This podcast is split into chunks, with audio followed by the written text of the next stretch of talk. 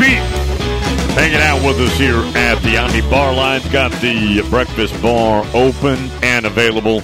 The angelic tones of Ole Miss Evie. Now, let me get this straight. We've got Ole Miss Evie, who has the Rebel Walk.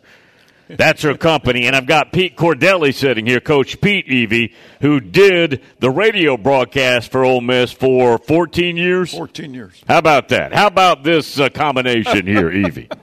I am honored. I just uh, I enjoy listening to Coach Pete so much every week on your show, and I really am honored to be on with him. Ole Miss Evie, I'm honored to be on with you because I learned so much from you about uh, Oxford. My uh, my youngest daughter went to school there, so it was easy to go down and and, and just to watch that campus grow. Um, Stan Sandroni was uh, yes. our on the field guy, and David Kellum and I used to do a pregame show, and then they out in the Grove, and then we would have to take a golf cart over to the stadium. But then they built that uh, outdoor perform, performance stage, Yeah. and I I said back then, Ole Miss is the only school in the country that redshirts Miss Americas. That's So, true. uh, That's right, and you're it's absolutely a uh, right. beautiful place, but uh, I really enjoyed my time in Oxford. It was great. Evie, I ask you this ad nauseum. Is there anything new with Jackson Dart?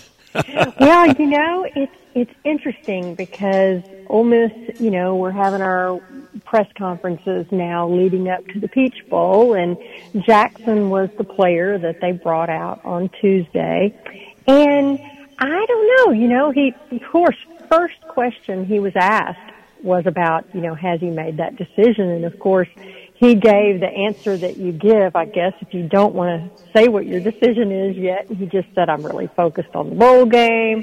We're going to make this, you know, it's a family decision. There's a time and a place for that. For now, I'm just focused on winning this game. And so, you know, I don't, I don't know. I don't really know. I would be very surprised still if he didn't return. Um, and one thing he did say, because he was asked about, okay, you've got your tight end Caden Prieskorn coming back, and you've got Tre Harris and Jordan Watkins, your top two wide receivers coming back. Um, I think, uh, you know, he said that that, that that absolutely does influence his decision. So we'll see, but nothing definitive yet. So I don't think we're going to hear anything until after the bowl game. Evie, uh, the number of players that have the opportunity to come back for this Ole Miss football team in 2024, I, this might be the strongest or the most experienced offense in the league if they all decide to come back. Is that a fair assessment? Oh, absolutely. Um, and then, you know, I think there's a lot of talk about, I mean, if you have Quinshon Judkins back, and Yes. if you can get, you can have Ulysses Bentley come back. I mean, I know Ole Miss missed out yesterday. Uh, Kewan Lacy, a four-star running back, uh, in Lancaster, Texas. A lot of folks, well, there were a lot of crystal balls up until, you know how this thing goes. Ten minutes before his commitment announcement, they thought he was going to be going to Ole Miss, and then he switched to Missouri. And so then people are, you know, reading the tea leaves. Does that mean we've got, you know, both Bentley and Judkins coming back? Is that why? So, um, I don't know, but you're, to your point, absolutely. I mean, I can't think of a more experienced offense coming back, um, than, than Ole Miss. So if I'm, if I'm Jackson Dart, man, I'd be chomping at the bit. Evie, if he left, who'd be the quarterback?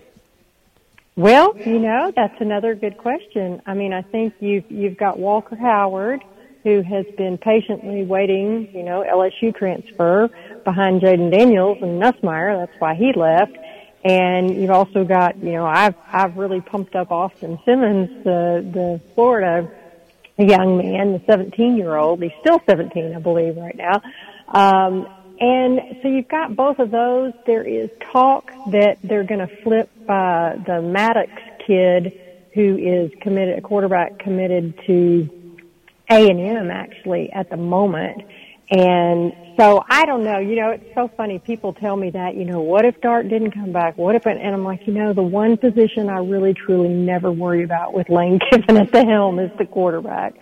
So, um, you know, my, my best guess is it would be Walker Howard or Austin Simmons.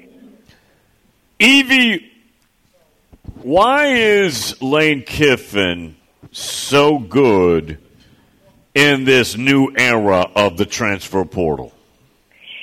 You know, I think honestly it's because, you know, he brings, he talks about pro mindset, pro mindset, but I think, you know, he's also for the longest time talked about, you know, when we had NIL and, and, um, such, the trans, free transfer, you know, he's talked about we have free agency in college football. It's basically what we have. And I think, I don't know if it's whether, you know, it's his, his own pro background that he had or what, but he understands one, I think he understands what his roster needs. He's very, very, very good at identifying what they need, and he seems to be an excellent evaluator of talent. And so I think, you know, honestly, he's able to go in and, and talk to these kids and they like his message. You know, they like it. And I've told a lot of people, you know, Lane Kiffin is worth his weight in gold just in the, uh, you know, the presence that he gives the university out there. I mean, Jackson Dart mentioned it just a couple of days ago. You know, there are kids that maybe in the past didn't even really think about Ole Miss who are thinking about Ole Miss now just because of kind of the national prominence that Lane Kiffin brings to the program. Craig in North Augusta, South Carolina, who's a big Gamecock fan, wants to know, Evie, what you are hearing on Juice Wells. Well, I tell you what, honestly, I wouldn't be surprised if Juice ended up back at South Carolina. Um, there is some talking again. I, I can't confirm this, but there were some questions maybe that have arisen about that foot injury that he suffered this past season against Georgia, and you know, he, I, you know, just maybe some physical questions. So I don't know. You know, I mean, I know he may. I don't know if he's taken any other visits, but I know things were really, really heating up with Ole Miss, and then they seem to have cooled down a little bit now. So I really wouldn't be surprised if he ended up back there. Yeah, that one's getting kind of weird. I, am not sure. It, I, am not saying that in a creepy way, but it just I, I'm I never know what to trust with that story. Changes like right. the weather. Yeah, but Pete, right, well, it changes like the winds of the NCAA, and yes, you can play yes. in it in this 14 days, and it won't be held against you. Oh, wait, now until it will be, which now it, it will count against you. So with that, yeah. without so, Evie sending me that like 30 minutes ago, I was sticking with the it wouldn't cost you deal. Exactly. So that's that's how that one switched on us. I, Oh man, Ole Miss. Yeah, I don't think the the left hand knows what the right hand's doing over there at the NCAA. I, I'm just not sure, and I'm with Coach Pete. I think you know, go and, and my David says this all the time. You know, you you they're going to go to court and they they will lose. The players will win. So. You know, Evie, many coaches, and this goes back a number of years. Uh, I'm so old. I was on the ark with Noah, so it goes back to uh, NCAA. According to coaches, stands for no clue at all. Yeah. So that, that's been the term that's been used in the coaching circles that they don't have a clue because all they do is keep making up rules as they go along, but they never eliminate anything. So that's why the, the rule book now is as thick as it is. Well, absolutely. And uh, now my my my husband, David Walker, who quarterbacked at A&M, messaged me a little while ago and says, you're home with Coach Pete. Tell Coach Pete I quarterbacked against him at A&M and they were very good. You remember so, him? Yeah, I do. I do. Um, what a um, good player. Yes, ma'am. Uh, that's great. Yes. Ran that wishbone under uh, triple option under Emory Bellard. Yes, he did. I tell you what, Coach is one of the finest people ever in college football coaching. But uh, your husband was a very good player. Well, you know what's, you. you know what's also interesting? Her daughter, who's a pharmacist in Mississippi, mm-hmm. played volleyball at Ole Miss. That's Evie's original connection there. And your daughter played volleyball at Notre Dame, right? Uh, she got hurt. Uh, she never played. Uh, was but she to, was going there. To, yes, yes. Mm-hmm. and she went to which high school in Memphis? Uh, St. Agnes. Okay.